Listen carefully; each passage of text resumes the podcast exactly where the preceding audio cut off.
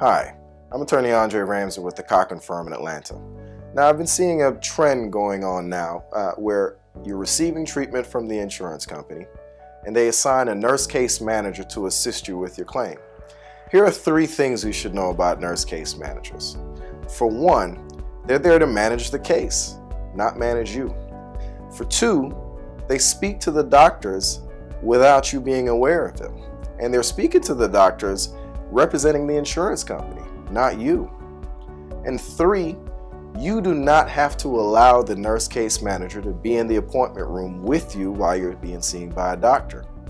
Now, you may not be able to stop them from showing up at the appointment and speaking with your doctor outside of your presence, but under no circumstances should you allow a nurse case manager to be in the room with you and control your treatment while you're being seen by a doctor.